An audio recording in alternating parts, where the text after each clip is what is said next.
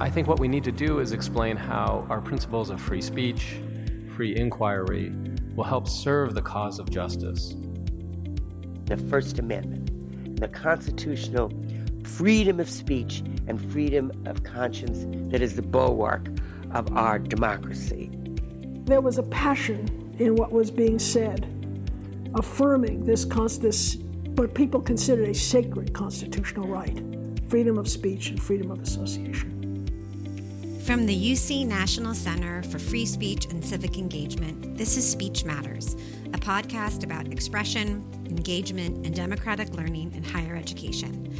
I'm Michelle Deutschman, the Center's Executive Director and your host. As colleges and universities navigate the fallout from the ongoing conflict in the Middle East, we've had a front row seat to how expression can detrimentally impact individuals, groups, and the campus climate at large. Words, chants, posters, and other speech are sowing division on campus. Many students, staff, and faculty feel isolated, hurt, and afraid.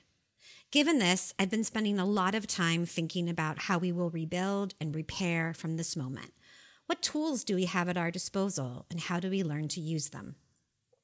While considering these questions, I attended a session about restorative justice at a recent UC Campus Safety Symposium. Although restorative justice, RJ, as it's often referred to, is traditionally used as a way to respond to criminal acts, the session I attended showcased the benefits of using RJ in a higher education setting, at UC San Francisco, in fact. I wanted to learn more, which is why I invited the director of the Office of Restorative Justice, Maria Jaochico, to be a guest on today's episode. I decided that our listeners and I could learn together which is what we will do after we turn to class notes, a look at what is making headlines. A lawsuit that was filed last year against UC Santa Cruz concerning their use of diversity statements in hiring was dismissed on standing grounds.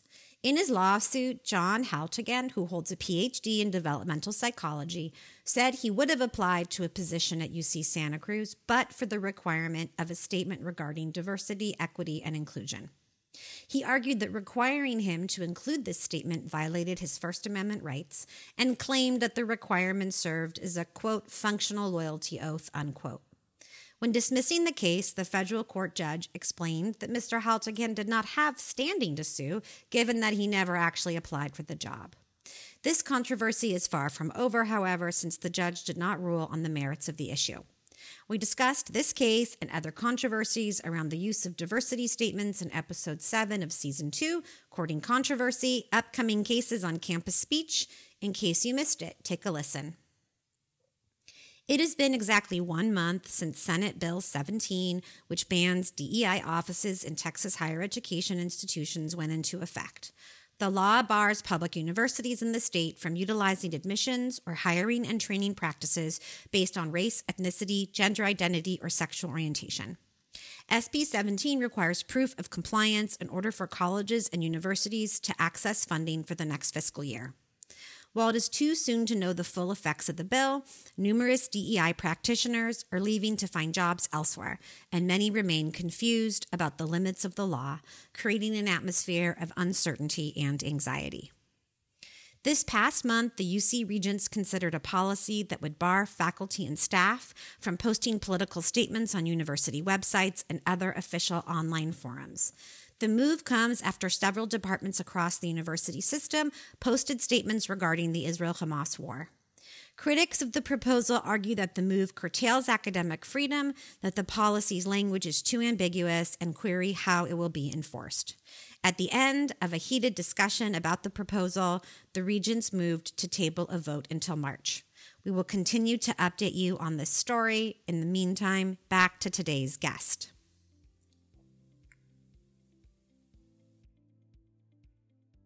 Oh my gosh, I am feeling all sorts of nervousness. So I wonder if we could do a grounding together, Michelle.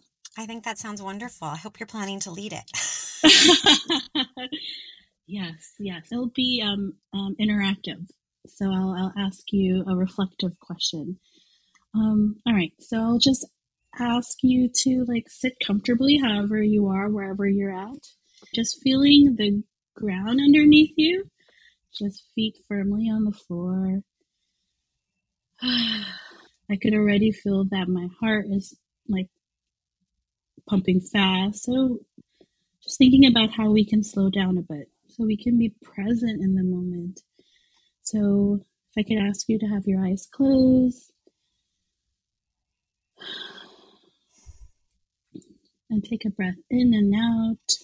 No effort to control your breath, but just allow it to naturally go in and out.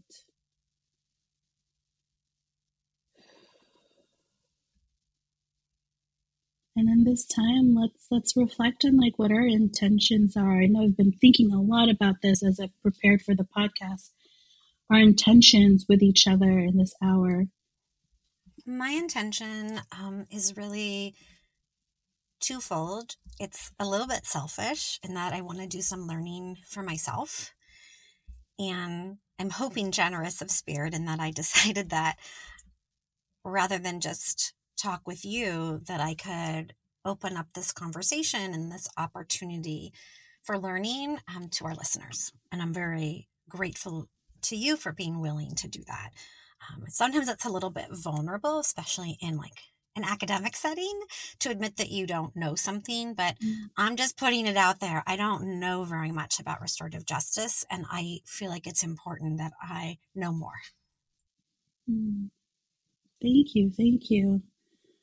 Well, how wonderful of a complimentary that is because my intentions was a gift of sharing because this knowledge of restorative justice, while you um, welcomed me to join your podcast, it's not my knowledge to own. It certainly was taught to me and I learned from so many people. And in the principles of RJ and reciprocity, this was part of sharing. So you came here to learn. I came here to share and in turn learn as well um, on how that might be a tool for folks when in dialogue and conversations with one another. And I know that's important. Engagement is such an important thing for your center. So thank you. No, thank you. Um, and hopefully, our listeners were able to take a moment in grounding and thinking about what you want to get from this episode. And while you're reflecting on that, I'm going to take the liberty of telling you a little bit more about our esteemed guest, Maria Jaochico. She has worked at University of California, San Francisco since 2016, and she now serves as the director of UCSF's Office of Restorative Justice Practices. She earned her doctorate in higher education administration from the University of West Georgia, where her research focused on implementing restorative justice practices in graduate level education settings. She also holds a Master of Education in Student Affairs Administration from Clemson University and a BA from University of Georgia. I first had the privilege of meeting Maria and being exposed to her phenomenal work when she received a Voice Award from the Center in 2021. And at that time, and correct me if I'm wrong, Maria, UCSF's Office of Restorative Justice had not yet been born, but Maria was dedicated to infusing RJ principles into life at UCSF. And we reconnected this past November, and I'm grateful that she's willing to join us today to share how RJ can assist us in this very trying time and as we move forward. Thanks, Maria, and welcome to Speech Matters. Thank you, Michelle. Thank you for having me and for the warm welcome. Speaking of the Voice Award, the grant money was like our seed funding. Um, as it helped us in the early beginnings. The grant supported two trainings for restorative justice facilitators. They volunteered to be facilitators to lead community building circles and campus wide healing circles to address national and global events that were impacting our community. Before we continue, I wanted to note to listeners throughout the podcast, you'll hear me refer to restorative justice as RJ for short. Um, you'll also hear me say circle, which is a practice of coming together as a group. It's called a circle because participants are seated in a circle formation if we were meeting in person. Okay, terrific. And we're going to delve more into some of those practices. But usually I, I like to start with people's sort of origin stories a little bit. And, and I'm not going to ask you to tell us about your entire life, but maybe if you could share with us a little bit of your journey to RJ um, and those practices and how it came to be that that is the focus of your career. I smile at this question. It happened accidentally, or perhaps one might even see it as destiny. So, what I mean by accidental is that I did not seek out a restorative justice position. Right? As a matter of fact, these types of roles as a full time position are, are few. So, if you recall the time around 2020 and 2022, at the height of the pandemic, and the United States is in this profound moment of national reckoning with its history of racial injustices again, it was the RJ circles became the vehicle for folks to come together and heal and build community. So that's what I mean by accidental. It came at a time where it was very much a need of our community, and we met that need. What I mean by perhaps one might see this as a destiny is that the principles of RJ were always present in my values. I think about my Lolo and Lola, which means grandparents in Tagalog. They taught me the value of kapwa. It's a Filipino word that describes being with others or a community committed to one another. So, a quick story about my grandparents. My Lolo and Lola created a neighborhood garden. They planted lots of vegetables at the vacant lot beside my childhood home, and they would gift vegetables to the neighbors. So, a key principle of the value of kapwa, and similarly with restorative justice, is this concept of reciprocity. So, community members are committed to one another, right? So, when my grandparents needed help around the house, it was our neighbors who would routinely stop by the house and check in on them. So, the value of kapwa informs me daily of my interconnection with others. And lucky for me, the work that I do every day at UCSF and with my team aligns with the teachings of building a community that is committed to one another. So this time, I want to give a big shout out to my team. Um, UCSF Restorative Justice Practices, Jury Sanchez, Edna Tamillo, Lindsay Berkowitz, and Ramsey Boley. Together, we do this work at UCSF and really um, give thanks and gratitude to them to the commitment they have for UCSF.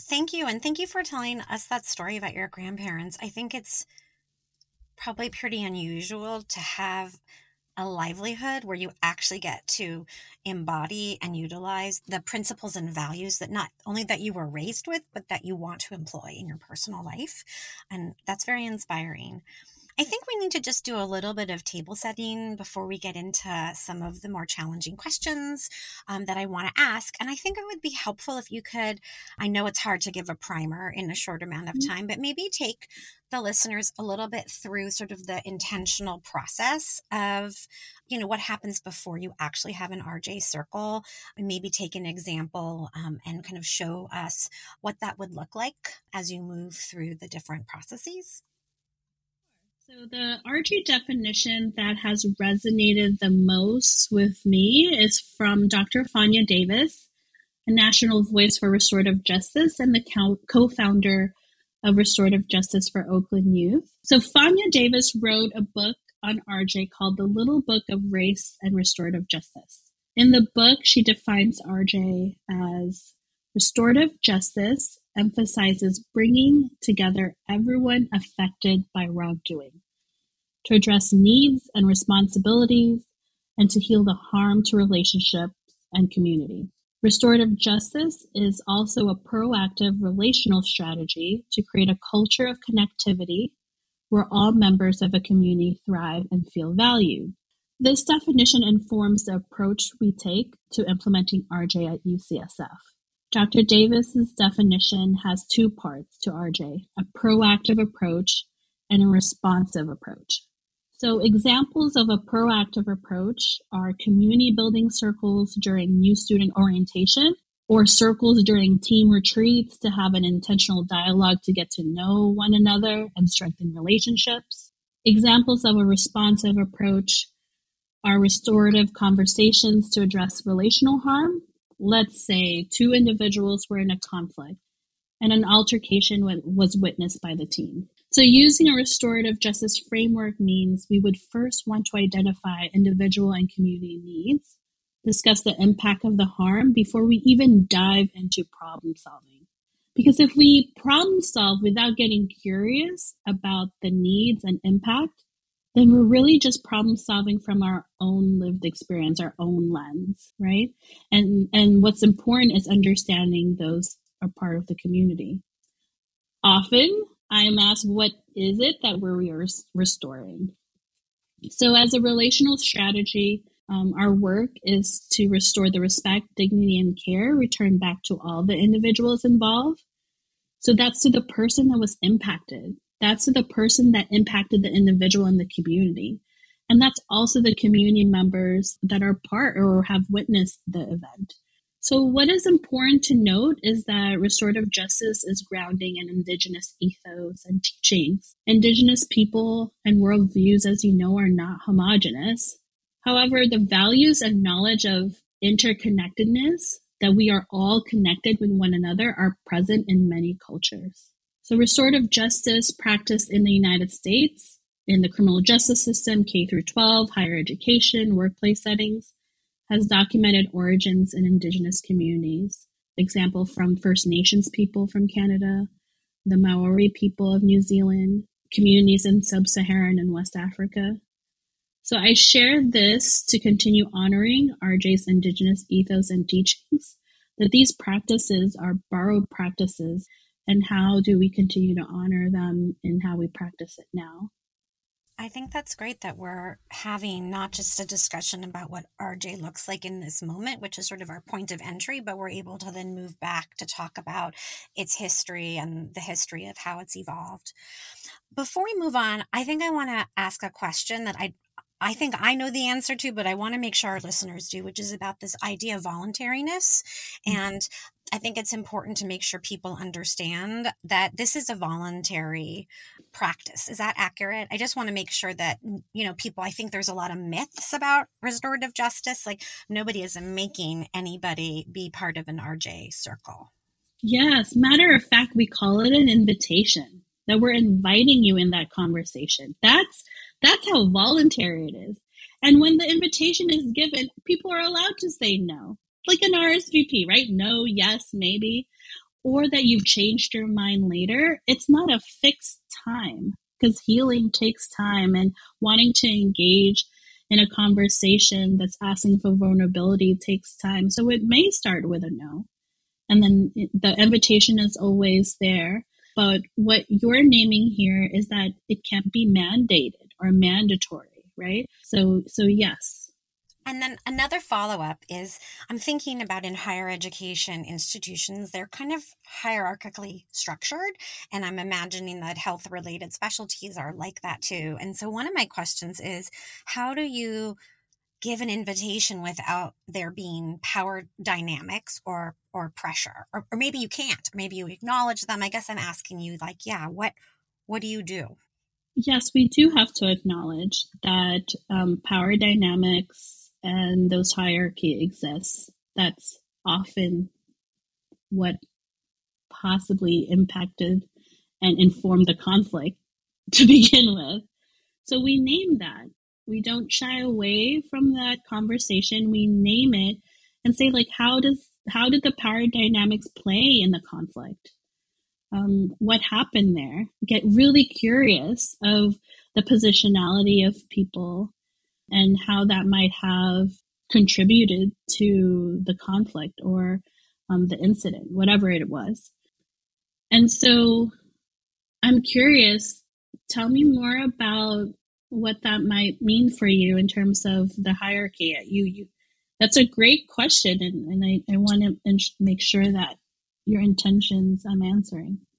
No, you did. I think one of the things I think a lot about is I deal with speech and expression and you know, oftentimes the speech is protected, which means the hard work mm. isn't about how the law helps us. The hard work is how, as a community, do we respond to really ugly, hateful, and demeaning speech. And one thing that some universities have put into place are bias response teams right? Mm. So, where people report that they feel harmed or um, hurt by speech, and then the university might try to create uh, a response, whether it's just reaching out one on one, whether it might be some kind of community town hall or engagement, or it might be inviting in the person who shared the words that were hurtful in for a conversation. And in this case, it's a lot of times it's administrators and students. And so mm-hmm. there's been some lawsuits where people have said, you can't really expect anybody to come in for a voluntary conversation if they're administrators. And I have personally mixed feelings about that because I feel like while I acknowledge those power dynamics, I also feel like to me it seems like that's part of the responsibility of an educational institution is to say to people we're not here to punish you but we just want to make sure you understand the impact of your expression. And so I think I was thinking about that and how you might get around that given that you do have like a director position right in mm-hmm. the university. Mm-hmm. Thank you. I think what I when I when I was listening in in your storytelling and and examples that you brought in, what comes to mind is what shifts in the restorative justice practices. I'll use, um, uh, introduce a new term like a restorative mindset shift from a punitive mindset. Like that's what we're working a lot at UCSF. The shift from this punitive mindset of like what was the violation, who was harmed, what law and guidelines were were violated, um, who did it, and what are their punishment, right? the mindset shift is being curious about what happened in that in that dynamic between between us um, what was the impact on you and others what is needed so that we can come back together and work together and so that conversation first needs to happen with folks who were impacted so another tenet of restorative justice is centering the needs of the impacted party and getting really curious about what is the unmet needs and how maybe what is needed in that conversation. So we're doing a lot of prep work. You know, this is a first draft thought in my mind. I, have thought about this a lot, so I want to say it was almost like fourth draft.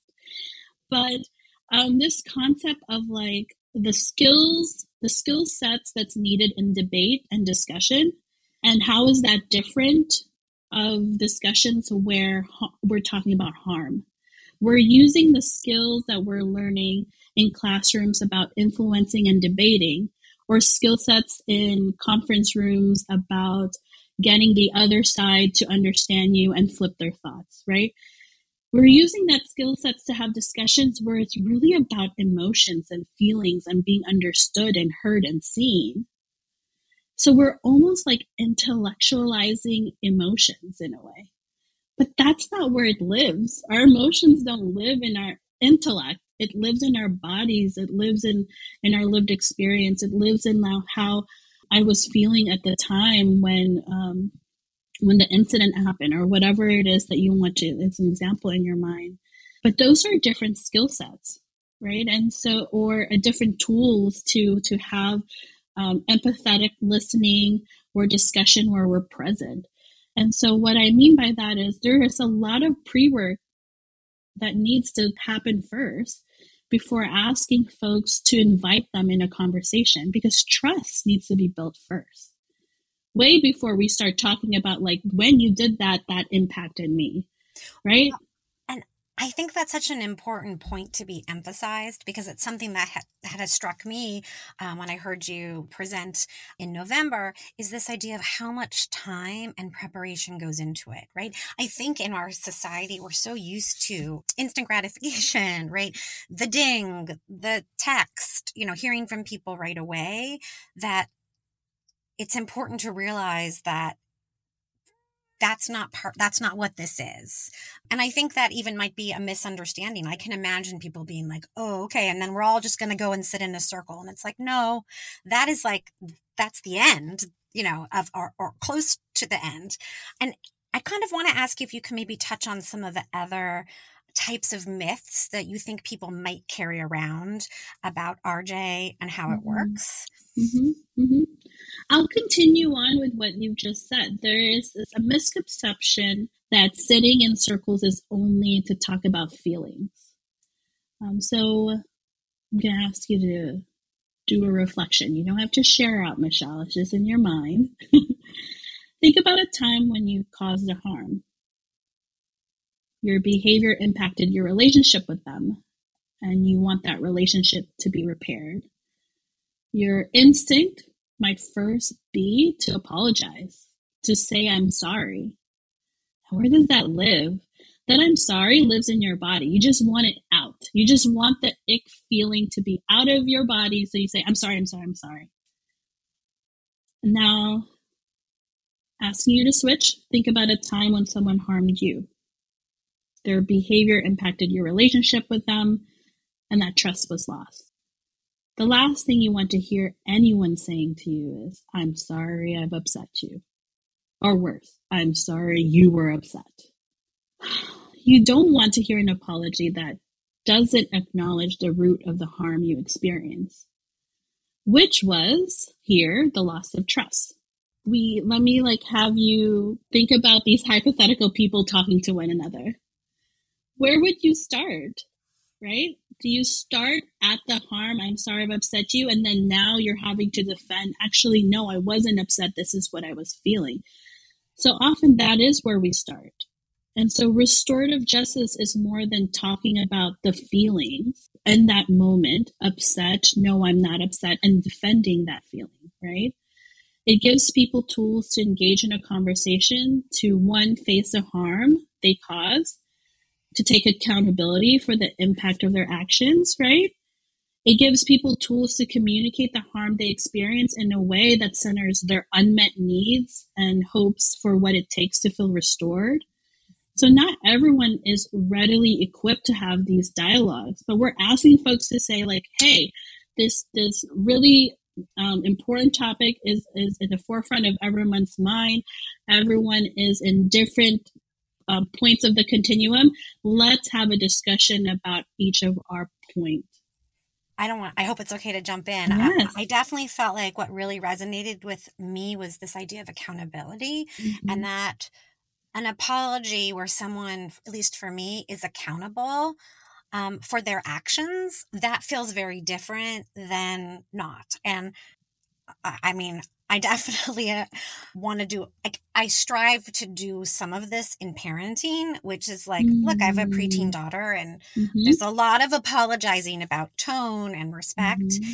And mm-hmm. what we're trying to inculcate is that it's not enough just to say sorry, right? How do mm-hmm. we get to the root of like, why did you say it that way you know what's mm-hmm. going on how can we maybe try to you know do it differently and and it's really hard because i'm probably not that well equipped and she certainly isn't well equipped and so i'm hoping that by trying to role model some of these ways of talking about things because i can see how an apology in society it, it's very overused i think mm-hmm. Anyway, okay. Yeah. I mean, oh, I could be in a soapbox with the word I'm sorry. Like, it could even be like you nudge someone, you say, I'm sorry. I was like, well, no, I was in your way. Why would you say sorry to me? Well, that's um, a whole right? other conversation, right? another conversation, especially about, I'm always telling my colleagues at work, especially women, that we're sort of trained to say, I'm sorry all the time. Yes. So mm-hmm. that's a whole different thing. Okay. So, yeah. But with what you're saying about your daughter is like, where does that live, right? Like, you care about your daughter. So you want to say, like, that, I didn't mean to do that. And so taking it a step further for accountability is asking yourself, well, what am I apologizing for? Do I know enough? Do I know enough information? And if I don't, I need to be curious about that because how would I know Accountability is knowing what you'll do differently after the I'm sorry. Right? So I'm going to slow down and say that again. Accountability is knowing what you're doing after you've said I'm sorry. Right? Like it's knowing like I'm sorry I'm I was um, going from one thing to the next whatever it may be it's it's at it's it's understanding like what behavior has changed after the apology and so we got to slow down well, we're in this very fast moving society. So even slowing down is a challenge. So you mentioned Dr. Davis, and I actually had a quote um, from her in one of these questions that I want to share and see about your response, which is that quote, justice is a healing ground, not a battleground, which is so beautiful, especially in the moment we're in right now, where to me, everything feels like a battleground, not just physically, but like in terms of like you're either with us or against us, you're mm-hmm. pro, you're con. And I'm wondering what steps do you take to ensure that the RJ process is implemented in a way that doesn't introduce further harm to any of the participating parties? Mm-hmm. I'm curious, what does that quote mean to you? Justice is a healing ground, not a battleground. What does that mean to you? I don't know that I'm ready to say what it means to me. Mm-hmm. I can just say that it changes my conception a little bit. And when I think of justice, certainly in the legal sense, when I think of sort of social justice warriors, there's this idea, right, that it's a big fight. And that's a lot of how it's been framed. And I'll be honest, I haven't really processed what this other conception of justice would, would mean. Mm. Well, you're at a great point to start to think about that, even the way you frame that. So here's another quote I'll give you from Fania Davis that we love in our team, and that speaks to what your early, you know, musings of of the quote you shared. We do justice with people and not to them. Right? The with is so important.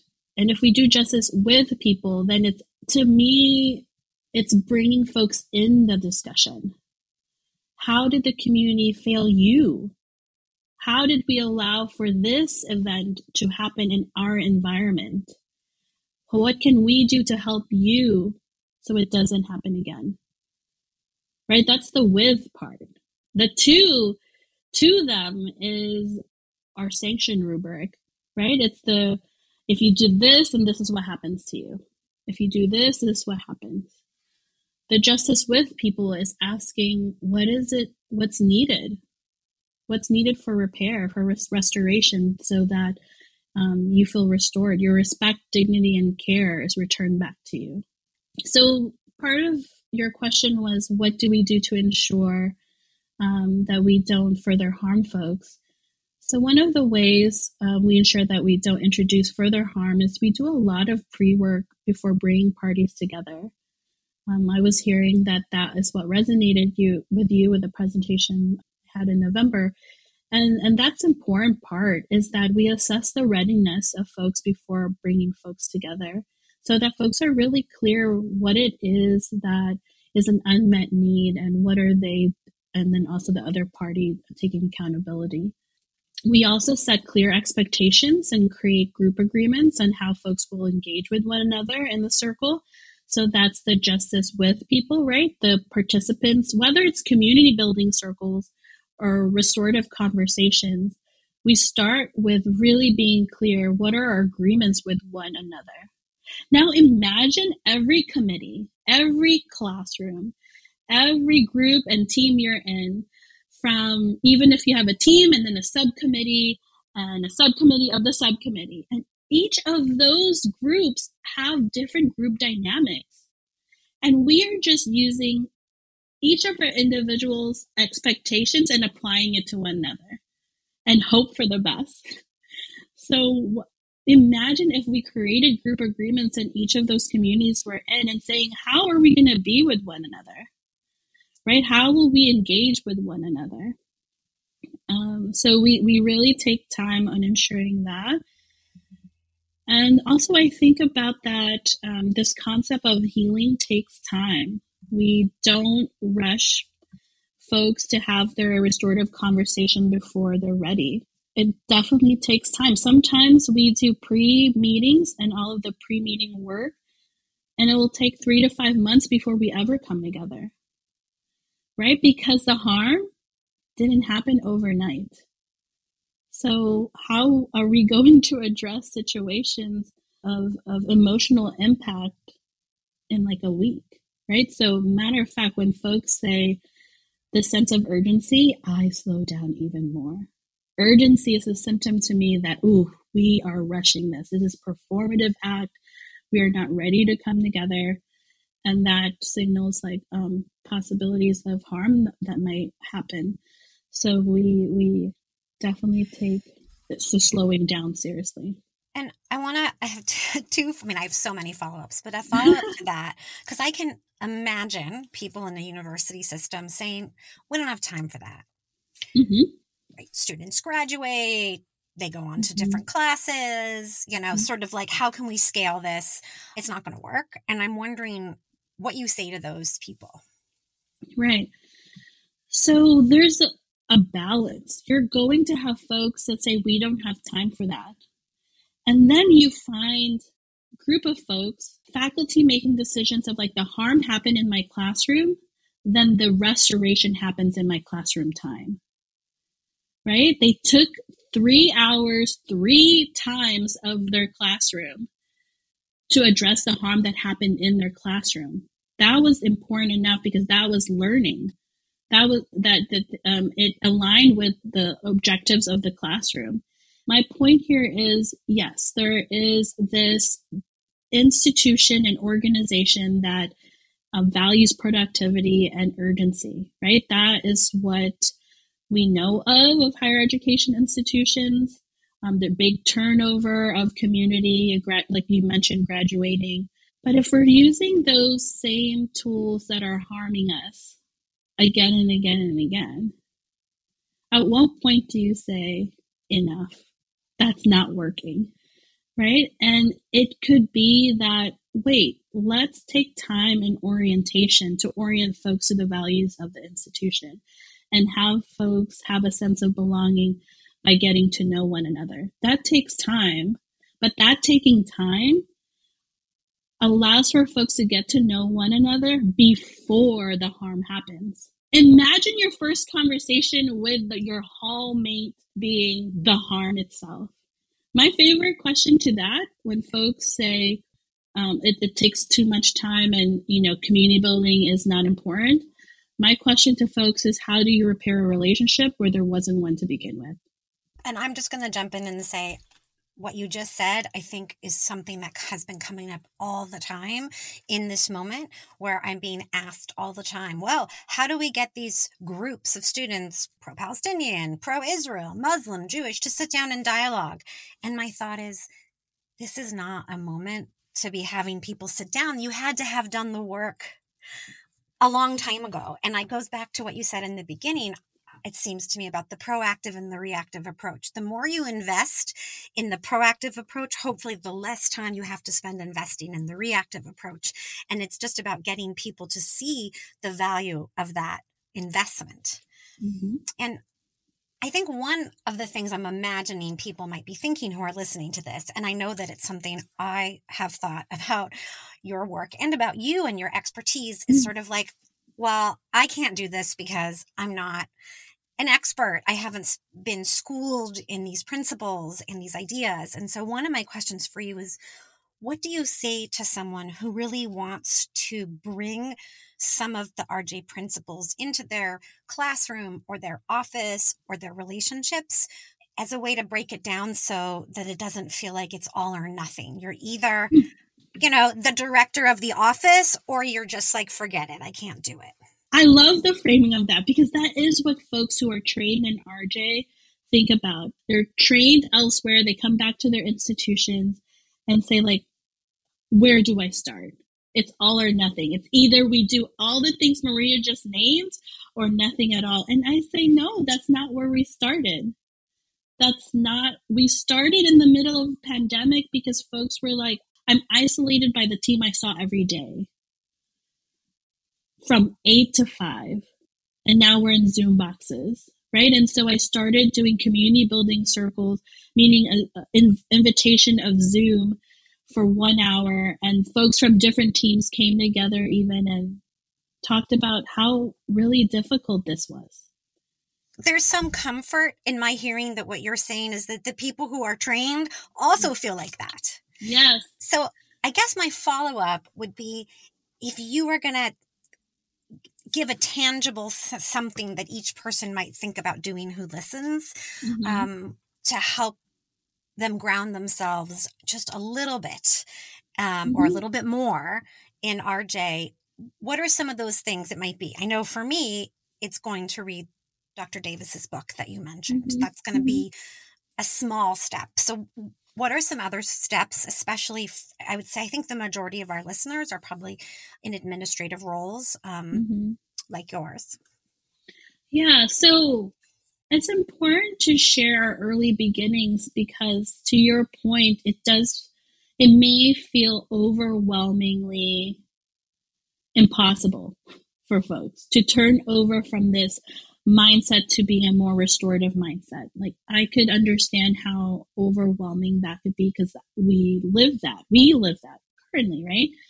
So I'm reminded that the theme of the Voice Initiative was breaking barriers and addressing barriers that harm a community. And still that's needed today, right? And that was a 2021 theme.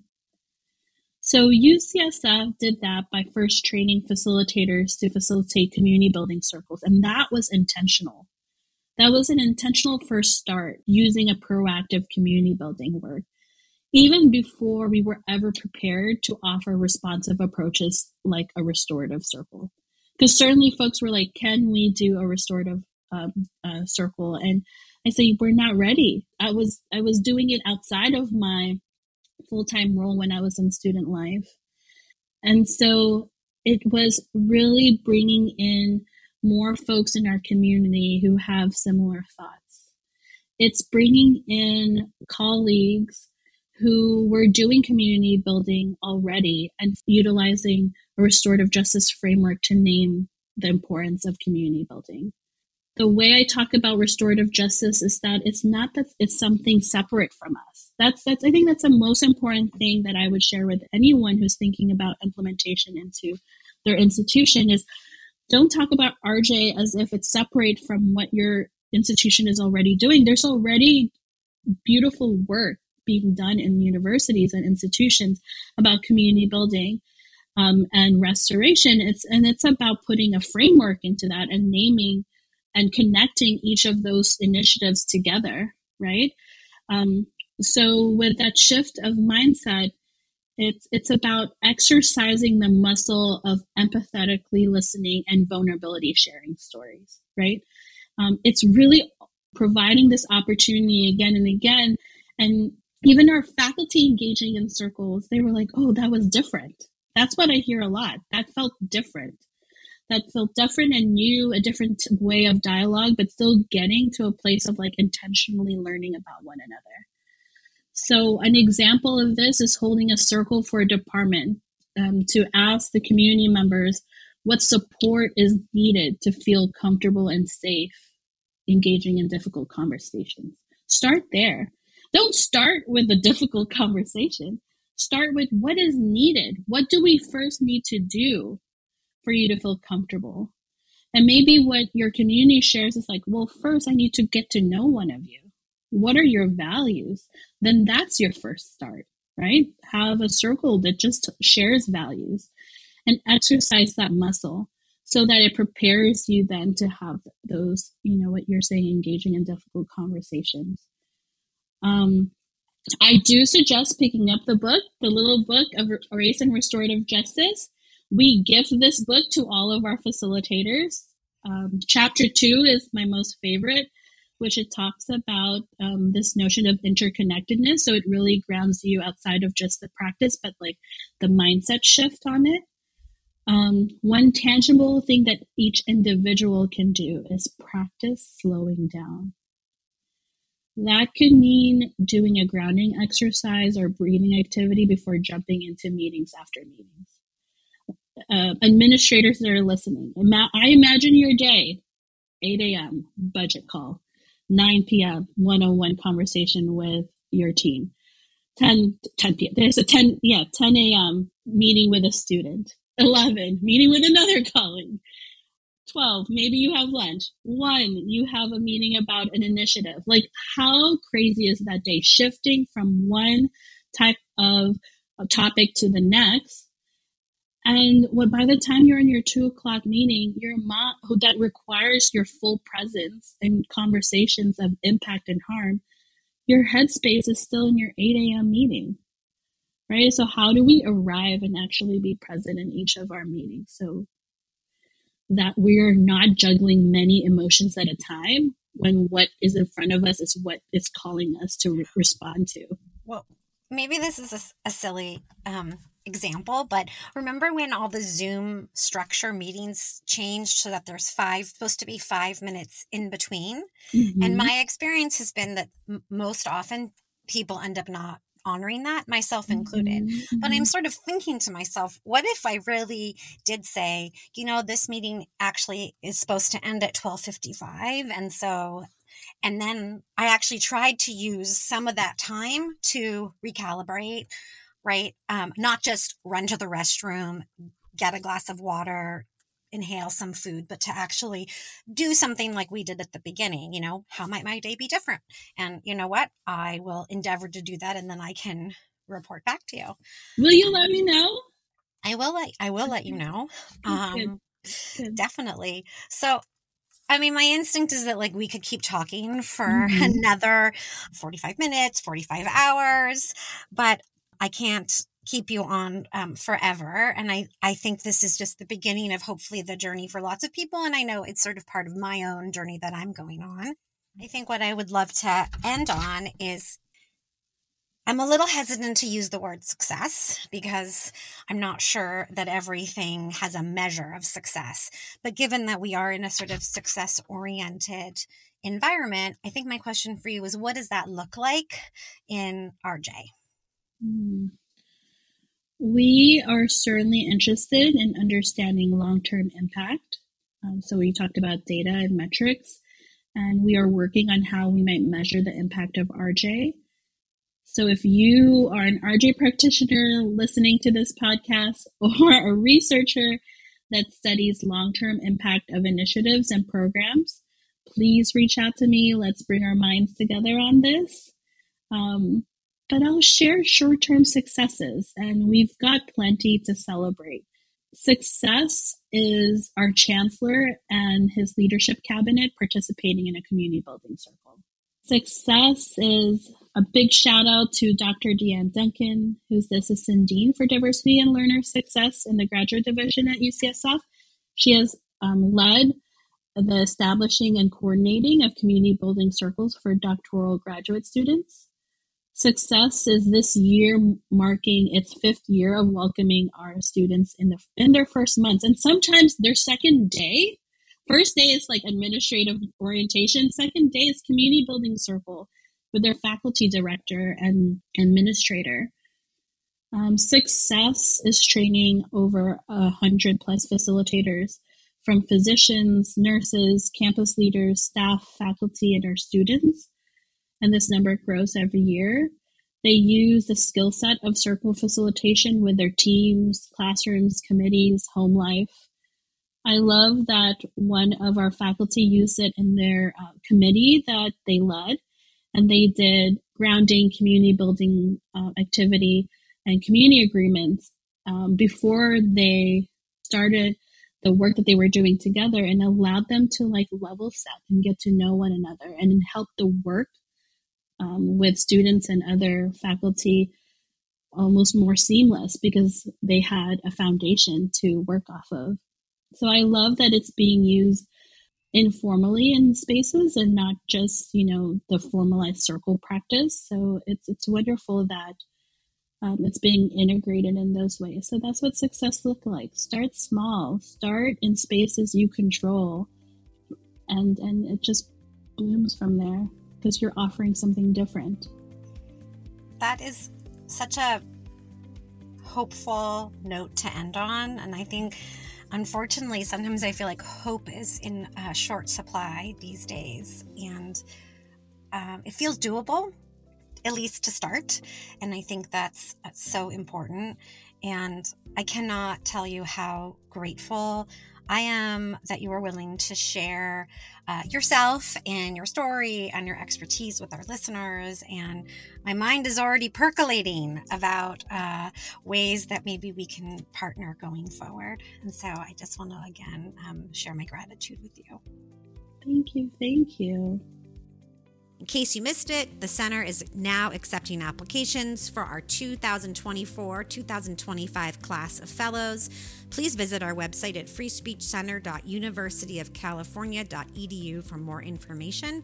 Applications are due by Friday, March 15th. Tune in next month for a conversation with All In Campus Democracy Challenge Executive Director Jennifer Domagal-Goldman on student voting trends as we barrel towards the 2024 presidential election. Talk to you next month.